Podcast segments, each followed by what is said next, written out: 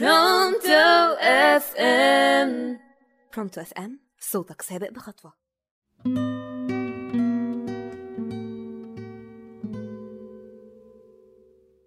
مساء الفل على كل مستمعين برونتو اف ام معاكم مريم مجدي من برنامج خبرات حياتية.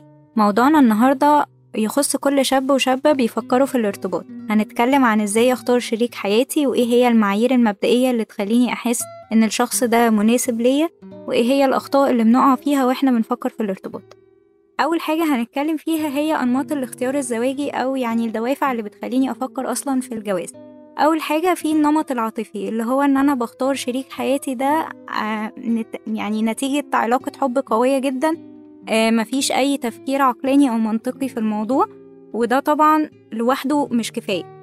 لازم برضو يكون في النمط العقلاني وهو النمط إن أنا بفكر بحسابات منطقية أشوف الطرف الآخر ده إيه الحاجات اللي فيه شبه الحاجات اللي عندي وهكذا. وما ينفعش إن أنا برضو أختار على النمط العقلاني بس لأن ده بيخلو من أي عاطفة وبالتالي برضو يعني ما ينفعش ولا العقل لوحده ولا العاطفة لوحدها كفاية.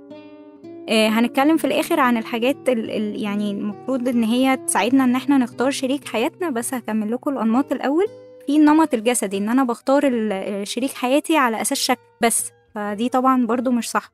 أو إن أنا أختاره عشان مصلحة ما يعني عشان أحقق هدف مادي أو اجتماعي أو وظيفي مثلا آه، من خلال إن أنا أرتبط بالشخص ده.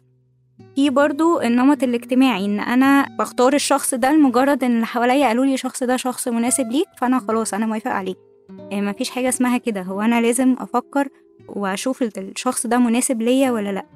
في النمط العائلي اللي هو إن الولد لازم يتجوز بنت عمه مثلا. ده برضو نمط مش صح.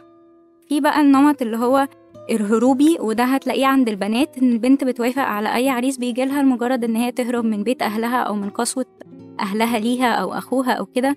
وده برضو مش صح لأن هي ممكن تقع في نفس المشكلة بعدين وهي مش عارفة.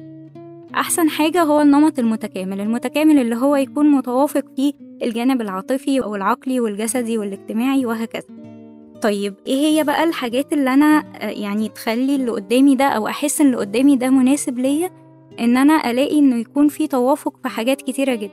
حاجات دي منها العقيدة والمفاهيم الروحية الميول الرغبات المشاعر الأحاسيس إن يعني كل الحاجات دي كلها لازم تكون متوافقة. هو مش لازم اللي قدامي يبقى copy paste مني علشان يبقى مناسب ليا لأ هو ممكن يكون بيكملني. في نفس الوقت يكون متفقين في حاجات كتيرة من الحاجات اللي أنا قلتلكوا عليها. كمان التوافق الاجتماعي والاقتصادي. توافق في السن ما ينفعش مثلا الراجل يختار واحدة صغيرة قوي علشان يقول أنا هربيها على إيدي. ما ينفعش. يعني ما ينفعش البنت تختار واحد كبير في السن عشان يعوضها عن حنان أبوها. برضو دي علاقة ودي علاقة تانية خالص. فلازم برضو وأنا بختار أكون حاطط كل الحاجات دي في دماغي ويكون في توافق في الطموحات والأهداف. يعني ما ينفعش مثلا واحدة تكون بتشتغل فيجي واحد يرتبط بيها يقول لها لا أنا هقعدك من الشغل. طب ما كده هما مش متفقين في الطموحات إن هي طموحها إن هي تكبر في شغلها وتفضل تشتغل وهو عايز يمنعها عن الطموح ده. فلازم برضو يكون في توافق في الطموحات والأهداف. آه، برضو توافق في نظرة آه، آه، إنجاب الأطفال. يعني ما ينفعش واحد يكون عايز يخلف يتجوز واحدة ما بتحبش الأطفال أو العكس. فلازم برضو يكون في توافق في النقطة دي قبل ما نفكر في الارتباط بالشخص ده.